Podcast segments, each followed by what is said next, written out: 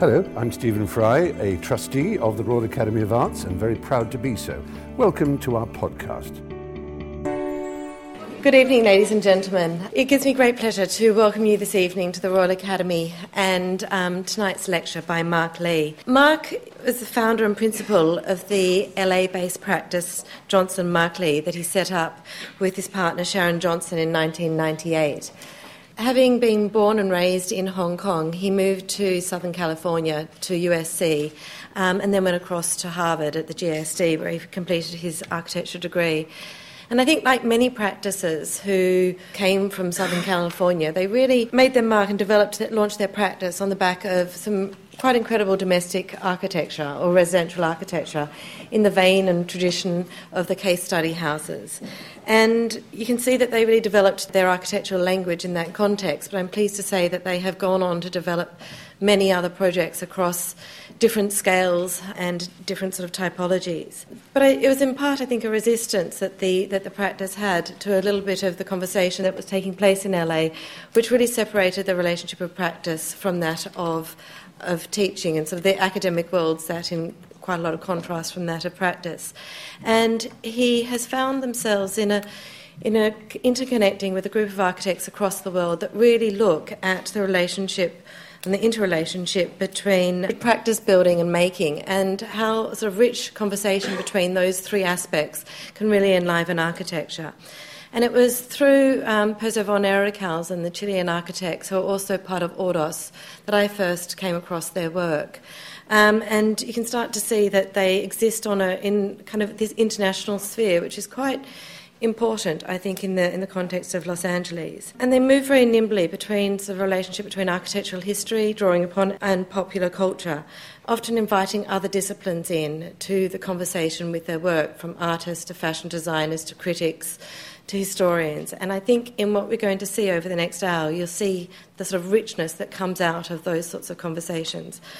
So I won't go on anymore, but I'll let Mark talk about his work um, and introduce us to, I think, a practice which is particularly special.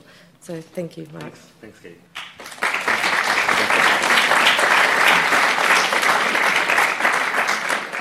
Thank you, Kate, for the uh, generous introduction and the uh, invitation to be here. It's the first time I speak in London. Tonight, I think I plan to show a cross section of some of the projects that we've done over the last 18 years.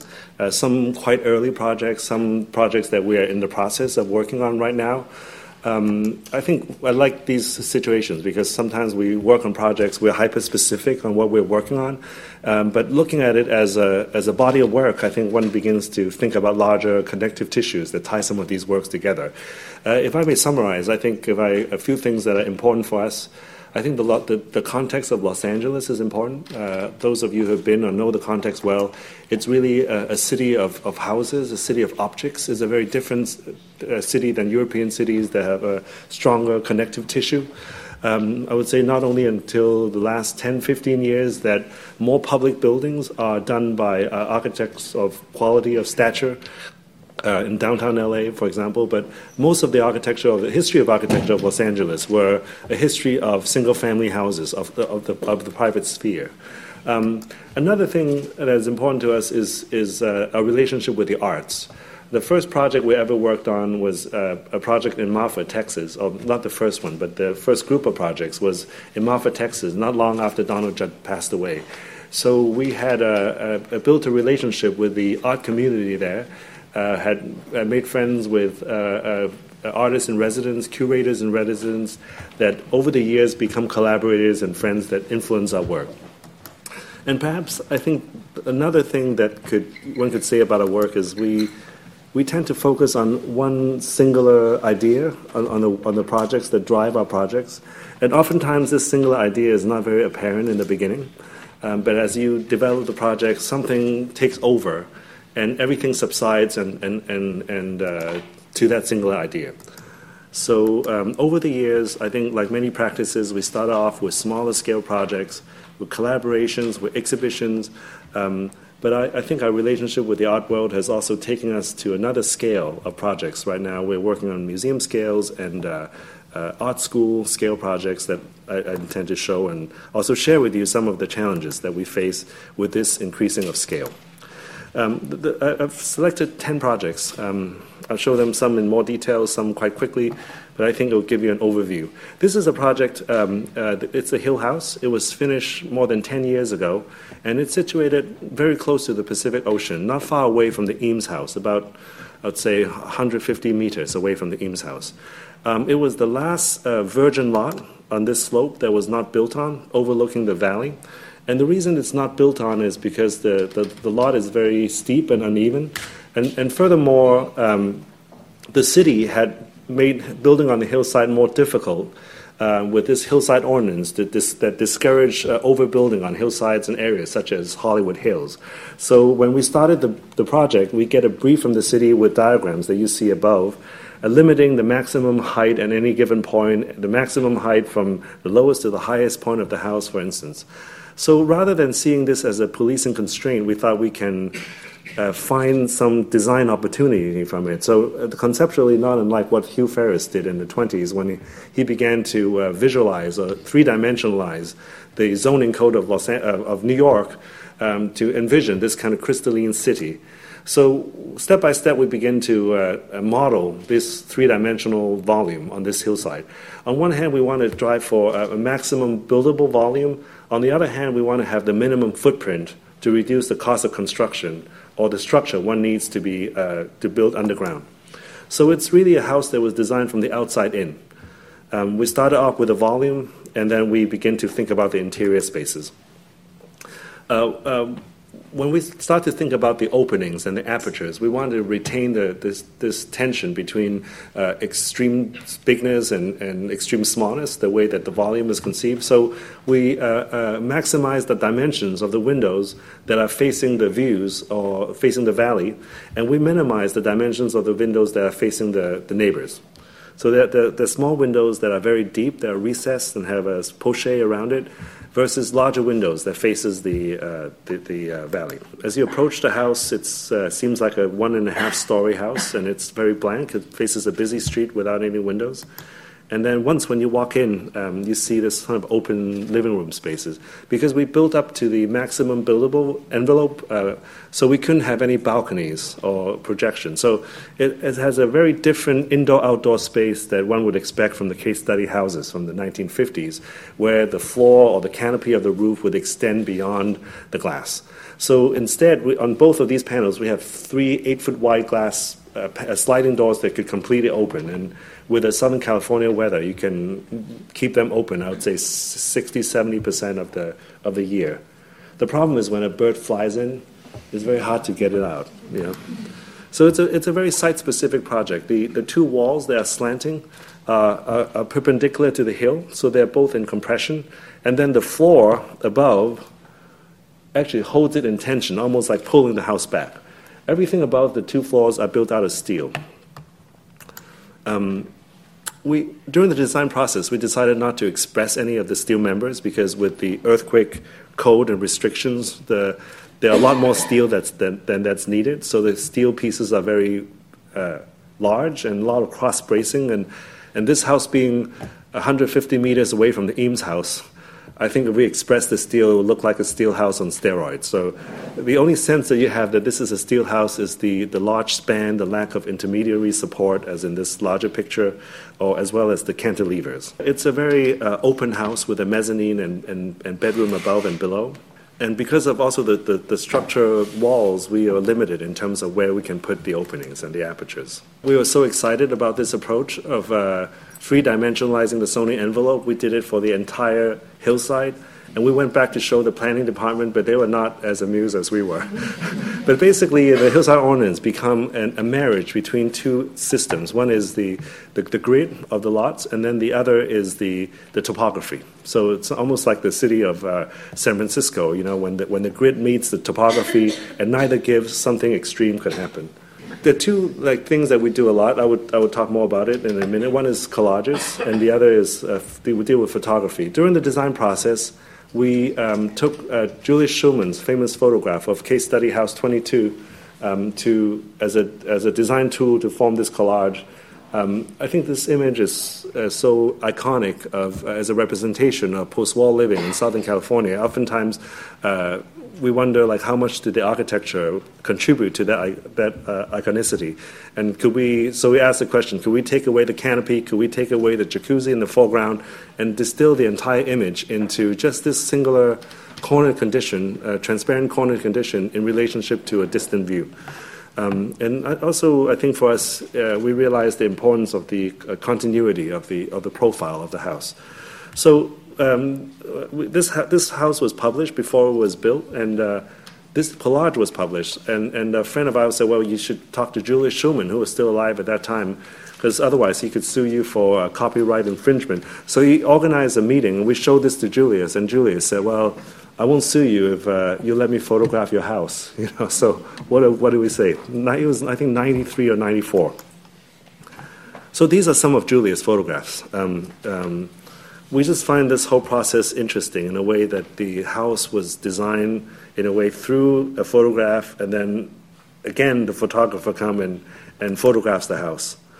Um, and like many pictures of Julius, this is his own chair that he brought, this Arne Jacobsen uh, egg chair.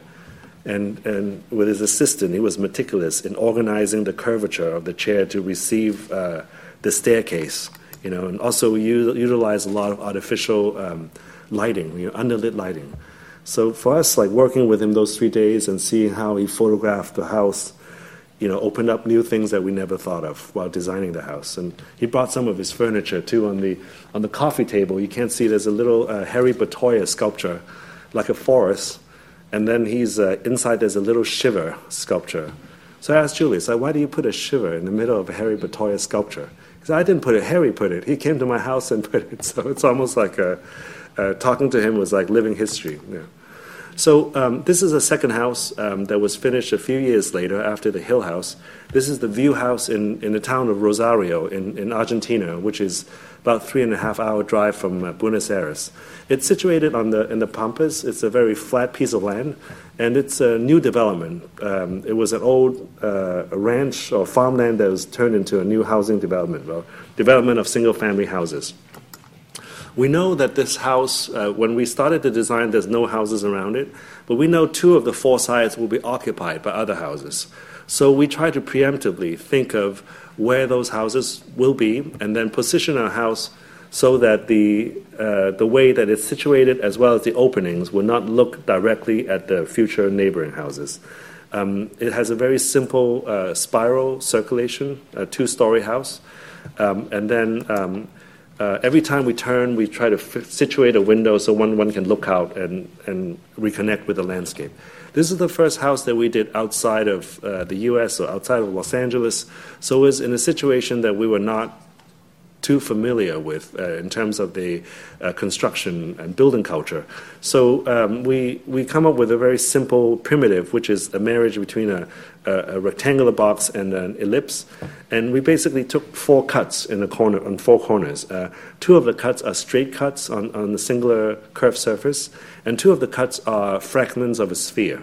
So our logic is that if they could um, uh, build the f- uh, concrete formwork for a sphere or dome, they could easily figure out how to build a fragment of a sphere.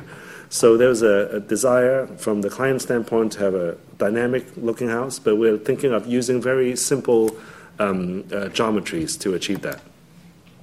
So uh, th- this is the model of the house in a way that the house doesn't really have one front facade. It's always quite dynamic. You always see it in a corner or see it in a corner situation and you see how the, the, the, apertures or the openings are related to some of these cuts.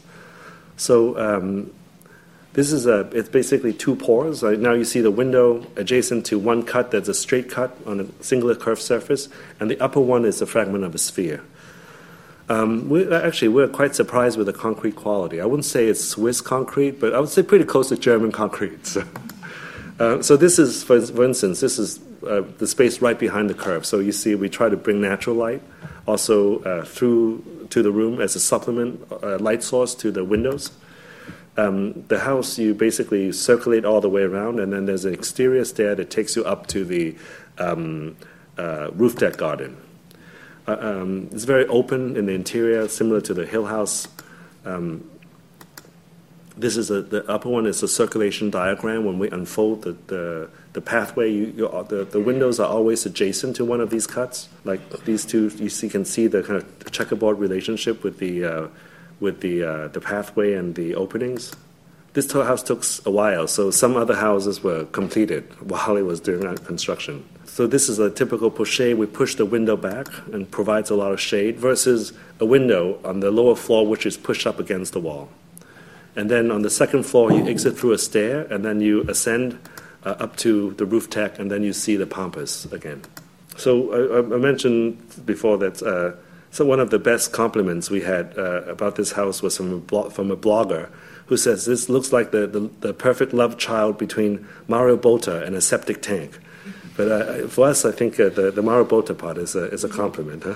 The third house I would like to show was just completed, um, I'd say, three, four years ago and it's the Vault House, and it's situated right on the beach on Oxnard, an, an Oxnard, which is just between Los Angeles and Santa Barbara. Um, but like many beachside, beachfront conditions, you know, the, the, the, the lots are very long and narrow.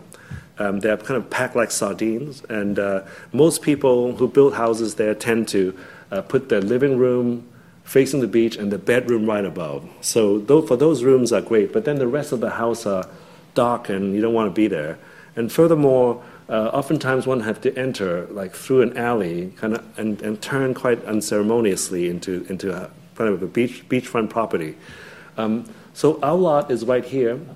Uh, next to us, there is no lot yet, but we know in, in, the near future there will be another building there. So we were planning the house uh, uh with introducing a large opening, a large courtyard in the darkest part of the house, so we'll bring a lot of natural light in but also create a, a sense of spatial decompression. So you walk through the alley, you're into a large space, a courtyard first, before you actually enter into the house.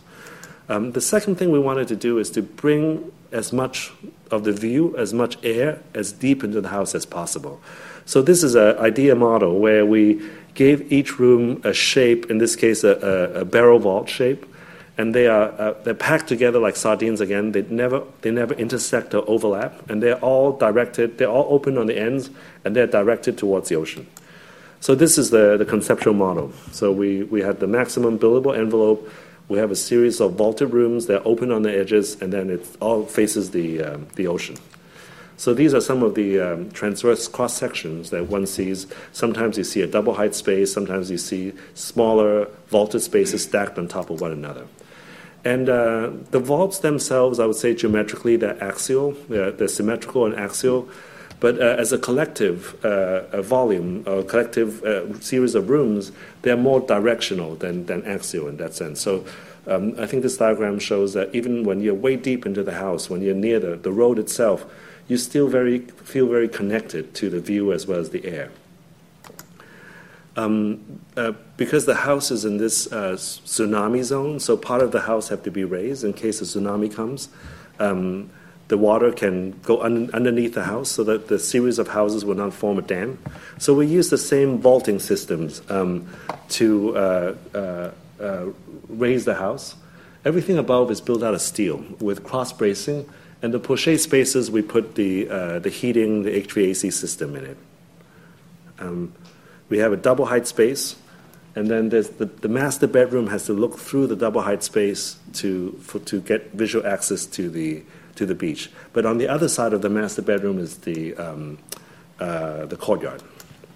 So every room has this kind of distinctive uh, characteristic of it. And uh, uh, we, we like very much these type of accidents when one room meets another room and then there's this junction between the vaults.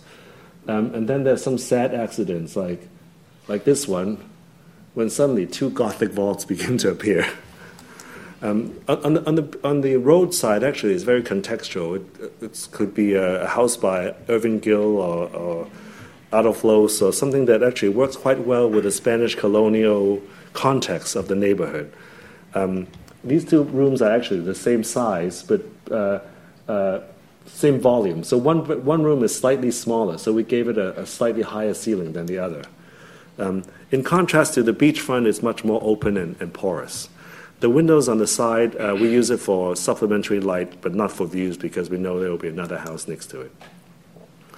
Um, this is when it was just finished. Um, uh, you can see in the, the, clerestory, there's some clear story windows that takes natural light directly down from above, but also we have rotated the, uh, the vault upside down. Uh, so on one hand, it won't form a groin vault when it intersects the main vault. On the other hand, it, the, the bottom is larger, so it brings more natural light in. Um, this is, this is the, the street side. So you, you walk on a, we even use the, the vault to carve open the, uh, make a wider uh, uh, footpath you walk to the middle of the house and then you ascend the stairs and then you walk up into this courtyard. On one side, you see the, the library. Um, on the opposite side, you will see the dining room, the kitchen, and, subsequently, uh, you also see the master bedroom above, and subsequently, it leads to the uh, double height living room space. So, this, by the way, is a sculpture, so it's not to human scale. Um, uh, so, looking back, you see the master bedroom, you see this uh, upside down um, clerestory light and brings more light in because of the wider top. As a funny note, this is a these are two Frank Gehry uh, fish sculptures, fish lamps that was originally in his uh, Rebecca's restaurant from 19 to mid 80s. Building was torn down and some of the pieces were savaged, and uh, we're happy that our client bought this and it's back to the beach again, uh, next to the beach again. Here you see the, the window looking north and also the other window that brings natural light in directly from above. This is the view from the master bedroom, and this is the view where your back would be facing the two rooms on the street. So you can see, you can look through the courtyard, through the living room, and you still feel very much the, um, um, the presence of the beach.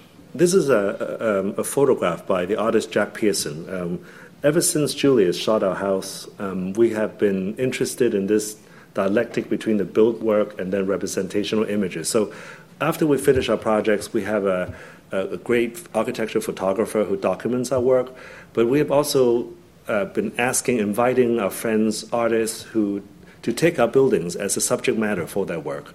So here, this is a series of work by uh, Jack Pierson, where he photographed the um, the, the uh, vault house, and he was interested in the profile of the work. Um, this is a, a, a, some works by Luisa Lambri. You know, Luisa's work is highly photographic and oftentimes like zoom in on very abstract details. So he was, she was photographing the two corners of the uh, the hill house. This is one corner. This is another corner. One is convex. One is concave. But she was interested in the material differences and, and these kind of plants that were growing out. Um, th- this is uh, some work by uh, James Welling, who photographed our porch house and he was fascinated by the skylight. So he took a series of shots where he was lying on the ground and photographing the skylight. So it belongs. So those who know his work kind of belongs to this kind of uh, lighting series. Um, or the New York-based uh, artist Olivia Corona, who who photographed our. Um, our a Sale house in Venice, and she was interested in issues of gerontology and aging, and she did 13 photographs uh, of a portfolio of a narrative and she invited these characters uh, of a story of this couple buying a house and uh, very kind of surreal images. Um, uh, she was also uh, interested in the proportions of the house, this two, four, six, eight. So in the pictures, there's always uh, one person, two, four, six, or eight people in the pictures. So um, we, we didn't ask her what to do. We just she was interested in the, the conception of the house, and then she came up with this work. This is a Swiss photographer, uh, Marianne Müller, who did these series of uh, diptychs, uh, some a picture of our work and another picture of another context in Los Angeles. So one is the gallery, one is the neighborhood of the gallery. So, so this work was compiled together in a, in a book that we recently published called House is a House is a House is a House is a House, where we showcase five houses. We had five conversations with uh, critics and artists or designers um, that, are, that are important to us. And we also invited five artists to each do a portrait of these houses. So just to give you a, a, a sense of the book, um, Veronika Kellndorfer's work. This is Walead Beshty, conceptual artist who took all the stock photograph we had and began to uh, form a, this cartoon narrative where the speech bubbles and think bubbles are empty, but they begin to approximate the shape of the houses. James Welling's work, um, Jack Pierson's work. So that's that. So uh, now I wanted to show a series of projects quickly in terms of how the idea of scope and view uh, affects our early work, as well as uh, some larger projects that we're broaching and we're dealing with the issue of scale and um, singularity. This is the very first project we ever did. Uh, we worked on it for two weeks and we were fired, or the project died. Um, uh, uh, but recently, I read a quote from Francois Truffaut, and he said, like, the filmmaker's entire career is already present in his or her first 150 feet of film. So we, we dug up this project. Um, it was a, a, little pavilion in Michigan. On one side, it faces a river, a creek. On the other side, the opposite side, it faces a, a valley. So we basically took two picture windows of the exact same size, placed one horizontally to face the creek, and we rotated it vertically to face the um, the, the valley. And uh, it's a it's a uh, elevation and a plan. So it's very simple. We use one curve and we rotate it orthogonally. You know, so sometimes it's convex, sometimes it's concave, um, and connected the two windows, and that was the project.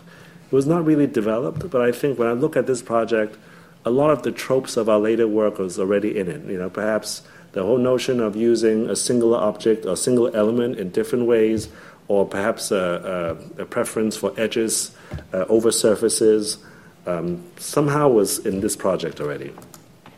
So uh, this, uh, fast forward like 15 years later, this is a project um, that was uh, in Chile, in in uh, in the town of Biobío region. Uh, this is uh, the whole project was masterminded by uh, Pezo von Ellrichshausen. And the auspices was after the 2010 second largest earthquake ever recorded in history. Um, they managed to organize, find some money from the reconstruction effort for to the cultural sector. So what they did was they invited 10 architects um, to each design a pavilion uh, along this Biobío region. And, and the concept was that the first years, the first 10 or so years during the uh, reconstruction, that these pavilions will serve the local community. So whether they uh, they need a schoolroom, they need a, a, a, governmental office, they will be used for that. And the idea is that after the reconstruction effort is over, there would be exhibitions that could travel from one pavilion to another. So, and, and all of us were, were given really extremely beautiful sites. You know, ours is located in the middle of a pine, pine forest situated on a bluff overlooking um, the Pacific Ocean. So this is the view we have of our site. The, the pavilion, that we, the, the, program that were given to us are quite small. It's about uh, 250 square meters, 250 to 300 square meters. So we were dealt with such a powerful site with this kind of half moon shaped bay and then we have a tiny little building. So, so what do you do? I, I, think so. The first instinct we have was to double that building. So that was the first model. You know, you build everything 250 square meters in one room in this half ellipse shape, and then we double the room to make an outdoor room with the same shape. Um, just built out of walls. So eventually it became um, the, the building on the left hand side. It's a very simple diagram um, there's a, a, half ellipse shape that's that's open up to the sky, and then there's another shape that opens up to the to the bay. Um, because the the um, the raison d'être for this project was based on tragedy, we thought um, having a courtyard as a space that purges one's experience or before one enters into the room seems um, uh, appropriate. So one enters through the courtyard first before you enter into the larger room. So this is a, a, a, aerial shot of the model. So you enter into this half ellipse shaped courtyard from the corner, and then if I remove the roof, then you enter into the second room. Um, and then on the side of the rooms are these uh, uh, the, the, the ticket the ticket booth, the bathrooms, and the uh, storage. Now this is going to be uh, uh, a tenant is meant for is moving in. Uh, it's a dance school that will occupy this space. Um, so it's a very simple project. You know, I think maybe more complexity in plan, but a very straightforward elevation. It's just a one-story building. Uh, so one enters from from the corner. Uh, this is a collage where we just wanted to keep everything the same. We are going to keep the ground the same. We just wanted to erect a wall and define that space. So from that space, you enter into the second space. Uh, we have to take out a couple of pine trees for the lot. So we wanted to use the, the trunk of the pine trees to actually do the uh, form the formwork of the first courtyard because we also think when you walk through the, the pine forest, you, you have developed a cadence, a rhythm of the scale of the pine trees and the trunk. So uh, we want to recall that again. When you walk into the space, it's almost like a scalloping wall of rough concrete, uh, one and a half, two feet deep walls um, uh, with a very, very rough surface. And then in contrast, when you walk into the enclosed room, it's a high, highly polished concrete, so almost like a mirror. Uh, we're thinking of uh, the panorama. You know, you see the view, and then you see the view reflected around you. Because I think when you always, when we enter into the room, one is always captivated by the view. So we want people to also see the view, but also are cognizant that they're standing into a room which is asymmetrical. So almost like a theater. So this is a model that we made. We photographed the model. Not, not so much you can see the, the, the reflection, but you see the horizon line reflected. So you feel that the horizon line is, is around you. So you're cognizant of the, the shape of the room, and then you also begin visually begin to see the, the, the, the half moon shape of the bay. Um, but, but, otherwise, it's a, it's a very straightforward uh, building. Um, we did that project. Uh, funding didn't come the first four or five years. We actually just finished the construction documentation for that building. But we, for a while, we thought that project wouldn't happen. Uh, in the meantime, we were invited to design a pavilion for the uh, Architecture Biennial in uh, Shanghai, the West Bund Biennial. Um, so we, we thought maybe we can try that idea again. Um, so um, instead of two of these volumes, we have uh, six of them. Um, three of them are facing outwards that are oriented towards different views, and then three of them are facing inwards to form a courtyard. Um, they, they told us they wanted to be a permanent building, but we don't know what they wanted it for. They didn't know either. So we know it was for the exhibition. But now, after the biennial, it's the Shanghai Center of Photography. If we would have known, we would have more straight walls. But um, so this is right after it was built. Um, uh, this is part of a larger development, a cultural development. Um, uh, there's a, another pavilion by Yung Ho Chang here. Um, this triangular lot, there's a, a, museum planned by David Chipperfield. But when this was built, it was still very rough and raw around. This photograph was taken from the factory uh, right behind it. Um, uh, it's very uh, the, the entry are always in the crevices of the, the elliptical shapes. Um, this is like inside one of the elliptical shapes where you see a view. Uh, there's always a secondary source of light that comes down into the space. This is uh, for uh, the exhibition. Um, you know, the first three houses I showed were, uh, um, in a way, I think we were trying to respond to Reyner Banham's uh, reading of Los Angeles from 40 years ago. A lot of you might know the book, The Architecture of Four Ecologies. So, in a way, the Hill House was uh, we were responding to the foothills. The house in Rosario, we, we, we, were responding to the plains of Id. The, the vault house, we were responding to what Banham called the surfurbia, the, the landscape of the beach. The fourth ecology that Banham talked about, autopia, you know, we never had a chance to address. But in many ways, for us, this is the house for autopia. You know, the, the three uh, pavilions that are facing outwards, we always think of them as garages. You know, you can drive around, you can park, and then the way that Los Angeles is becoming denser and denser, houses are becoming much more introverted. So in a way, the, the three more introverted pavilions becomes the house that faces an interior courtyard. So this is the way it was manifested as a, as a pavilion. Sometimes the house looks quite small, depends on the angle, and sometimes it seems much more, has more presence. The projects, as our projects, as our office begin to deal with projects of a larger scale, um, we realize by aggregating singular volumes, it doesn't really form a necessarily form a larger coherent whole. So we begin to think of other ways of building a certain coherence. This is a project in Culver City in Los Angeles, and it's a project for the Graduate Art Studios for UCLA, which has uh, this university has a renowned uh, fine arts program. And uh, the building, um, it's not on campus. It's in Culver City, a light industrial area. Uh, it's in a 1940s warehouse with bowstring style um, roof. And over the years, other buildings has been uh, uh, clustered around it like barnacles. Um, it's a very rough uh, building, but on, on, the other hand, also has a lot of character that the School of Arts really um, like. So what we plan to do is actually to first clean up everything around, just bring the bring the building back into um, the Bowstring Truss warehouse. We propose to expand the floor that's raised about a meter as the new floor, so there are no more of these like different levels one has to negotiate around.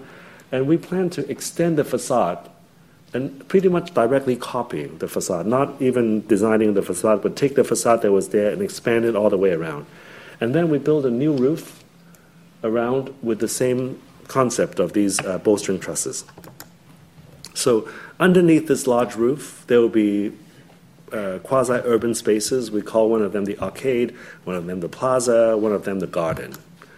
Um, so, this is the uh, existing building without the roof with the bowstring trusses, and then this L shape is the new building that we're adding around, um, covered with a, a polycarbonate roof. So, some spaces underneath the roof are conditioned buildings, are conditioned interior spaces, and some spaces, like the sculpture courtyard or the garden and such, are spaces that are covered but not conditioned.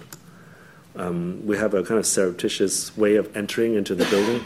Uh, on one hand, it seems very plain and industrial, facing the street, but right around the corner, then you enter into this, uh, underneath the roof, into this uh, arcade space over here.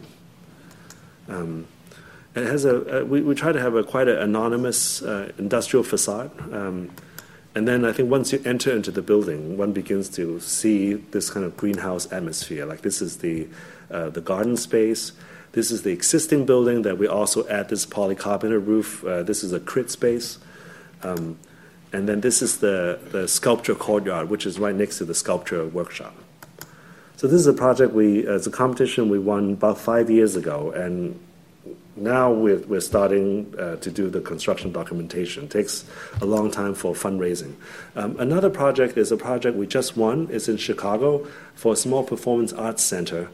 Um, uh, it's right next to this large Washington Park, and some of you might know the artist Theaster Gates, who has been um, uh, active in uh, revitalizing revitalizing this community uh, through installations and programs and, and his, own, his own work. So this is a project that we're doing in, in collaboration with him. So these are some of his projects where he, he turned an old bank into this performance arts center. He turned his house into a studio. Um, this building is part of a larger lot that's uh, bisected by an elevator uh, train track, the Green Line. And then this is the this is the project we're, we're talking about. Some of this has already been uh, renovated. So we wanted to keep the old facade of this building. Uh, at the same time, introduce a new roof. Uh, the, only the facade is, is kept the same. Everything is new behind, and it consists of one cinema, one black box theater, and two multi-purpose spaces that are like greenhouse spaces. So uh, this is the this is the new roofscape. For us, it recalls the typical gable house roof as well as an industrial roof, but not big enough to be a large industrial roof. Um, this is the side facing the, the train tracks. Um, this, is, this is the profile, something that is both for us familiar and unfamiliar at the same time. Um, uh, programmatically, you see the two uh, darker spaces are the cinema and the uh, uh black box theater, and the two lighter spaces are these greenhouse courtyards.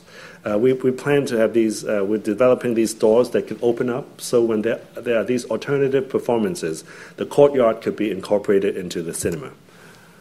So this is a model when things are closed. This is when things are when the doors are open, and this is the this is the view from the street where you see the old facade and the new construction above. You see through the space. You see through the cinema. This is the back, seeing looking at one of the courtyard spaces. Now you're in the cinema. You, the doors are open. You begin to see one of the um, courtyard spaces. This is the first courtyard space, and then this is the second one. So they're always uh, uh, a sandwich or adjacent to one of these uh, uh, theater spaces. So in many ways, I would say this project and the previous project, the, the UCLA, are projects where we begin to think of the roof as something that that provides a certain coherence, whether from an urban scale, from the exterior in this case, to an interior scale in, in the School of Arts in the in the uh, previous case. We also begin to think if the roof could begin could start uh, as a language to start to colonize future developments along this block. This is a potential next phase around two existing buildings, and it could continue. Just as a as an empty structure at the moment, we're just thinking of it becoming the scale of a warehouse. Um, I, have shown this before. I wanted to show you some other collages that we've done. The first two, the first two or three were from Julius Shulman photographs. You know, we have a the case study 22. This is the Kaufmann House in Palm Springs that we use for the Sale House in Venice. You know, we're very interested in this kind of complete kind of Venturian flatness versus a, an extreme depth of the space or the depth created by the mountain ranges. Um, this was um, uh, uh, from del of Terragni's uh, that we used for collage for a building we planned in Rome. Um, this was uh, also in Rome, but the, the background was uh, a photograph of uh, the courtyard of Museum of Modern Art when Marcel Breuer did his experimental house there. Mies van der Rohe for our autos project. Um, this Mies van der Rohe also for our Hawaiian hut house projects. Later on, we also begin to look at uh, sources from uh, like Italian film. I think this is from The Bicycle Thief. Um, um, this one was from Contempt for the Vault House. This was uh, a collage that we did for um, the Menil Drawing Center. This is for the uh, Roundhouse in uh, Matarraña in Spain. Um, this is the, the Butt House in Malibu. Um, this is a, uh, a collage for uh, this uh, retail project that we're doing in uh, Miami for Design Miami. And this is a collage we did for the MCA in Chicago. So last year's Chicago Biennial, we actually exhibited in parallel both the photographic work, so a selection of the photographic work from the artists on one side and the collages on the other side that uh, some of them were, were in our book. So I'm going to show very quickly three projects um, to end, uh, three, pro- three museum scale projects that uh, this one we just started, and then there's the, the last one, the Menil, it's under construction, it will be finished in about half a year. Um, this is the, the, first project is the, uh, a project that was finished in 1986. It was designed by Arata Isozaki In Los Angeles, it was the Museum of Contemporary Art. Um, those of you who might know this project, when it was built, there was nothing around. It was really the first uh, cultural institution in this cultural corridor. Um, but uh, things have changed quite a bit. Uh, this was the, the uh, silk screen that Isozaki did was these pure forms, these uh, Euclidean forms, really sitting almost like a desert in, in a context that's really nothing around. These are also Isozaki's uh, uh, elevations. These are shots of the context when it was built on Bunker Hill. It was really like a ship on top of a dry dock. Um, but over the years, this is 86, and this is what it is now.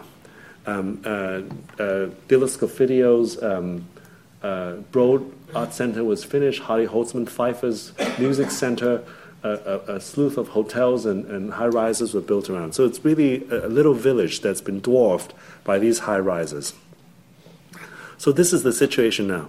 Um, its relationship with other cultural institutions, the, the Disney's uh, Concert Hall of Gehry's. This was Isozaki's view, and this is what it is now. So there are a lot of problems uh, with the with the uh, with the project in terms of wayfinding, in terms of identity. So what we're doing right now is the the first step is really to clear up the the, the, the, the open spaces. Like right now, people walk up to the plaza, they don't know where they're going. They thought they, the plaza belongs to the hotel behind. So we plan to, one first thing we do is we plan to put a wall to close off the plaza. So there's still uh, openings on other sides you can come in, but you, you, you, feel like you are at the presence of MoCA, that you have arrived to MoCA when you're in the sculpture plaza. Um, the second thing we wanted to do, where you can see there's a there's a canopy on the right hand side that was added later. There was this box for, for ticketing that always causes confusion, or lines that block circulation. So we, we plan to uh, clean up that area, remove the box, have the have the ticketing downstairs, um, remove the canopy, so it's a much more coherent courtyard spaces where uh, sculptures could occur. Um, and then the sunken courtyard is where one enters into the building. This is this uh, famous, Isozaki calls it the Marilyn Monroe curve um, uh, for the cafe. And then we actually propose to uh, extend that and bring the bookstore downstairs. This is what it is now. Looking back up, we propose to remove the canopy, and this becomes a more uh, dignified space. We move the restaurant upstairs so you don't see all the. Um, the, um, the, the, the food and all the things before you get into the, the art experience the lobby, you know, how we open it up. So it's in a way we're, we're trying to um, imagine the building the way that Isozaki would have imagined if he's doing the building today, with the knowledge of the the current context. Huh? So it's a very simple uh, move. Like this is what it is now. This, these are the things we're removing. These are the things we're adding. Um, our goal is to make it as invisible as possible. Um, we're also studying the addition of new galleries. So this is the process we're in right now. If we have to increase the gallery spaces, how can we add a second floor to it? The second, pro- the second museum project is the uh, Museum of Contemporary Art in Chicago. And uh, this is a building completed in 1996. So 20 years ago, it was designed by uh, Joseph Paul Kleihues of, uh, of uh, Berlin. Um, um, those of you who know the site, it's really a magnificent site. It has a park that goes all the way out to, to, the, to the lake, to Lakeshore Drive. The Mies van Rohe apartments are very close by. Um, you can see from the aerial view, the park is not altogether there yet. There's a tennis court, there's some baseball diamonds. Um, this is a controversial building. Huh? It's uh, done in a very neo rationalist way with a certain degree of abstraction and a very uh, forbidding grid, the organizing everything within the building. Um, some people thought it didn't take advantage of the, uh, the, the, view or how it's situated as a very hermetic nature of the, of the building. Furthermore, it's, it's, it's raised. Uh, like the uh, Altes National Gallery, you know, this kind of classical spaces where you walk up to and worship the art. So th- it's a it's a challenging building. Um, uh, furthermore, there are a lot of interior issues in terms of it's a symmetrical building, but the interior is asymmetrical. So, uh, and then the other side, where facing the park, the landscape is quite subdivided. So you don't really, it doesn't have a natural flow of getting from the park up to the building, or vice versa. So, what we wanted to have a better connection, you know, the east-west connection to the lake and to Michigan Avenue, which is the the uh, the main thoroughfare of Chicago. We want to increase the amount of public circulation around the base and make it more open. And we wanted to increase the circulation of the building. So that's the first phase. So one by one, we, we study the circulation path of the existing building floor by floor. We propose to open everything up. So we add new stairs. And also, in, a, in also in, a, in the same way, we add the same shape of stairs that Kleihues did. So not imposing something new, but almost like multiplying what was there. This is the second floor. It was asymmetrical. We added another stair, and then we also added the, some double height spaces. We added new floors to accommodate new program. Also to um, exemplify the, the spatial hierarchies of the double and triple height spaces. Um, the fourth floor, these are the new floors. Um, these are the double height spaces that we thought was a bit uh, unnecessary, that we propose uh, uh, adding a floor and, and using the second floor for other pur- for educational purposes. Uh, at the Chicago Biennial last year, we were invited to do an installation, and we actually used the installation as a mock up of how the floor would look like in this space. This is called uh, a grid is a grid is a grid is a grid is a grid. Um, yeah, we like tautologies. um, so, this is what the building is now. This is the first phase of, of connecting to the upper floor and adding another floor. And then the second phase will entail the, the, the fourth floor as well as redesigning uh, the base of the building. On one hand, reinforcing its presence, on the other hand, having more apertures around. So this is what it is now, this is what it would be. Um, and then the backside, this is what it is now, and then we're designing a landscape that makes it much more um, conductive. On one hand, uh, creating a frame around the building, but much easier to walk from the park up to the building. Um, the second phase of this project, we're looking into a uh, extension. So it is very early in the stage of the building, but this extension, we again we're duplicating the same grid, but then clad the building in this type of uh, oil can aluminum. Uh, we saw how the um, SOM's inland steel building, after 60 years, you know, it's not as taut anymore, slightly crumbling. I thought it's not as intense as, Gehry's, um, uh, uh, oil canning in the surfaces, but it has this very light way of reflecting the light. We thought it would be a great surface uh, to, to face the lake. Um, the interior atrium was there, was now. And then we were studying how the building relate to the park in relationship to how other art institutes within Chicago is related to the park. So the last project I'll show is the um, the Menil Drawing Institute um, in Houston, Texas. Um, it's a 30 acre campus. Um, uh, it's uh, founded by the de Menils. Uh, they moved to Houston from, from France, from the Schlumberger and the Menil family. Uh, they were patrons of, of the arts. The 1971, they commissioned the Rothko Chapel, originally designed by Philip Johnson. Later on, got into a fight with Rothko with Four Seasons, and it was finished by Howard Barnstone, a local architect. 80s, uh, they commissioned Louis Kahn to do a master plan, but not long after both John de Menil and Louis Kahn died and the project was shelved, Um, uh, in the 80s, they commissioned Luis Barragán to do a house uh, in the neighborhood. It was also designed but never, never executed. And not until 1987 that uh, Dominique de Menil hired uh, Renzo Piano to build um, the, uh, his first American building, the Menil Collection. And 10 years later, Piano did the Cy Twombly Gallery, uh, Francois de Menil did the Byzantine Chapel, and then in this existing building, which was an old market hall, was uh, Dan Flavin's last installation.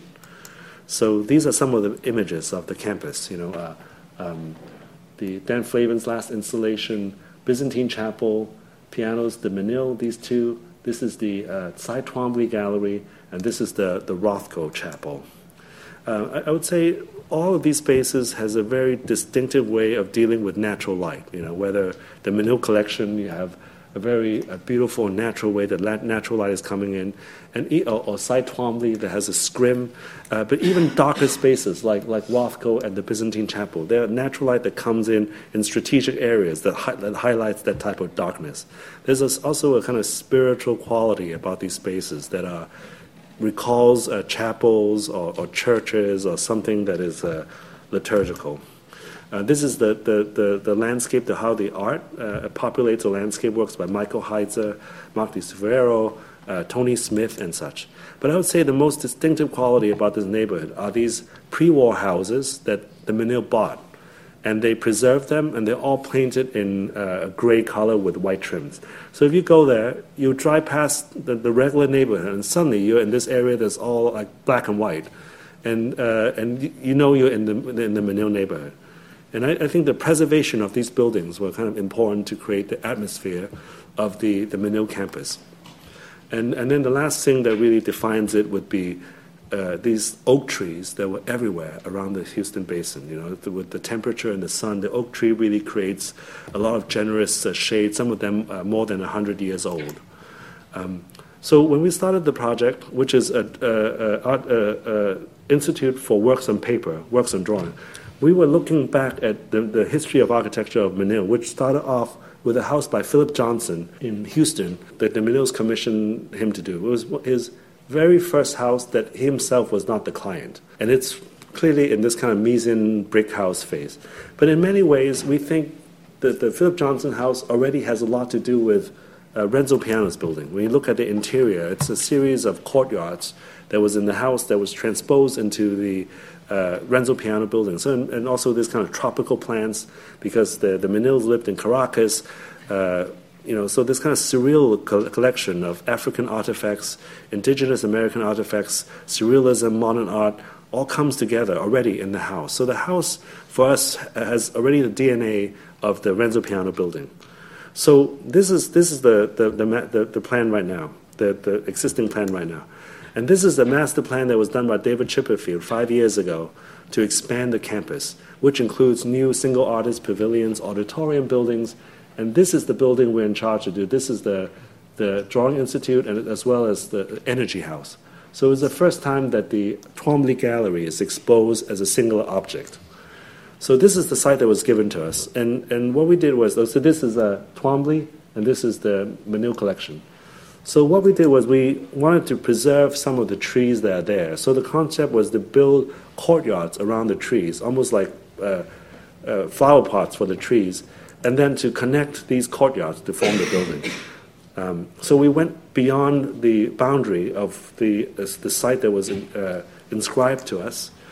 Um, and then we wanted to create a very uh, domestically scaled spaces, like exhibition spaces. Uh, this was uh, not unlike the, the pre war houses that are around the neighborhood. We had long discussions with the uh, curators and the director.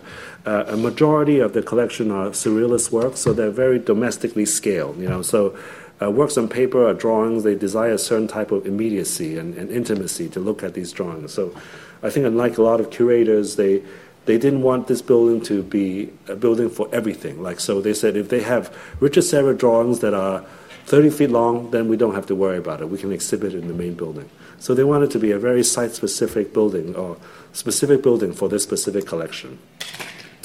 the whole thing is unified by a single roof. These are the, the structural drawings that we work with uh, Guy Nordenson. Um, the original concept is basically a, a, single thin sheet of paper that's slightly folded and expands out and embraces the landscape around. Um, so it's very simple uh, three courtyards and three buildings united by one roof. Um, single story building, the whole new campus, you don't really have a second floor that the public would get into. You don't have a bookstore. Uh, you don't have a shop. You just walk from directly from the outside and into the building, and art is right there. So it's a very uh, immediate experience that we try to capture. Um, this is the this is the site right now, and this is what we're doing. So so this is this is our building, and together with Twombly and the new Energy House, it forms a new, more intimate scale outdoor space for sculptures. Uh, we also see this as a, as a center of people don't even want to be look at the drawings can pass through the building when they walk from one, one building to the other. So it's in a way a geographic center of the new campus that expands towards the south. The three buildings, the gallery space, the private space for uh, scholars and artists to study the work, an administration building, and then three courtyards connected by the roof. The works on paper are very sensitive to natural light. Uh, those of you who dealt with uh, uh, uh, works on paper, you know, you have uh, basically five foot candles, and you. So for us, the challenge is how can you bring someone from walking from the outside with this extreme brightness and sun into a space that is dark, but you don't. We don't want to create this kind of matinee effect where you walk from a dark space to a bright space, but we wanted to prolong and extend the experience. So, in many ways, uh, the trees, the, the shade that was offered by the trees, become a natural shadow, and then we begin to architecturalize the space, as, turn it into a courtyard. So you progressively move from one space that is uh, uh, brighter to some place that's darker and darker and darker, and eventually you're into the space of these are some of the diagrams with our lighting engineer to study the progression of a dark space which is re- represented by the red light to the eventually the dark space which is the, the blue light. So on one side it faces the future new garden, which is quite large. So we thought the building needs to have a certain presence. Uh, the building is actually smaller than what it seems to be because the two white steel walls uh, with the courtyards behind them. So they're uh, actually open spaces. Um, this is the edge of that view in relationship to Twombly and the new energy house that form this uh, new sculpture garden. So um, if I go back, you can see the corner of the building. You can enter here if you come from the south versus if you're coming from the north. You enter from the corner and you are exposed to this uh, western uh, courtyard. The landscape is by Michael van Valkenburgh. Um, diagonally, you basically you see the entry to the building. So the porch basically um, surrounds the house. And then in contrast, this is the eastern courtyard, which has a much more domestic landscape because it's closer to the single family houses. This is the living room that connects the two courtyards together. So this is the public space where you can see actually all three courtyards, the east and the west, as well as the, the, the scholar courtyard. And then this is the gallery space adjacent to it. And this is the, the northern courtyard where the scholars and the artists are. And adjacent to the scholar courtyard, this is the drawing room where curators and artists will come and have more direct uh, um, uh, encounter with the drawings. And this is a space, the only space that has natural light coming in, the art is there. Because unlike exhibition spaces, the art that passes through this area would not be for that long a period of time. But we wanted to create the same type of space for uh, the back of house spaces where the, the, the workers are. This is the, um, the, the library for the conservation laboratory, for example. So while sometimes the building seems larger, sometimes the building seems smaller or made out of, uh, constructed out of uh, smaller pavilions. You know, and then this is, this is the view where uh, it all comes together, and then the cantilever, two cantilevers come together and form the entry living room that recalls the shape of the uh, um, pre-war houses. So we, we design our building, we put it back into the family and compare to the, the, the plans and sections of the houses and see how our courtyard scheme fits with the house, fits with the Menil, and, and becomes, we almost want to reconstruct the history between the Philip Johnson house and the Renzo Piano house as if our building happened in between them chronologically. This is the view from the, um, the main building. So you're walking towards the Cy Twombly Gallery, you begin to see the building. You're walking past the building now. So we have a thin uh, white painted steel walls. We remember the quote of Luis Barragán. He said, The white wall gives the shadow of the tree a place to rest. And then when you walk past the white wall, you see these uh, wooden cladded buildings with two foot wide strips. Uh, you walk into the living room.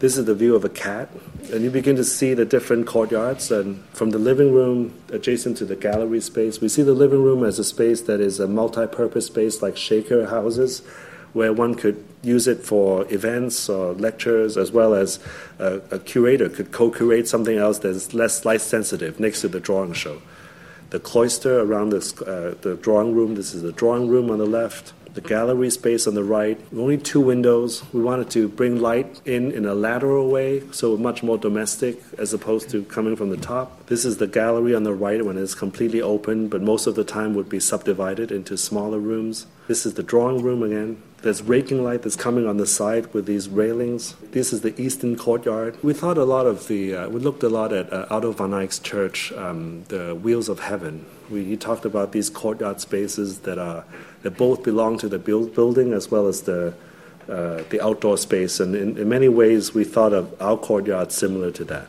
And then this is the view facing the, the future sculpture courtyard that's almost the same size as the northern courtyard that's existing. So that's the end of my talk. Thank you very much.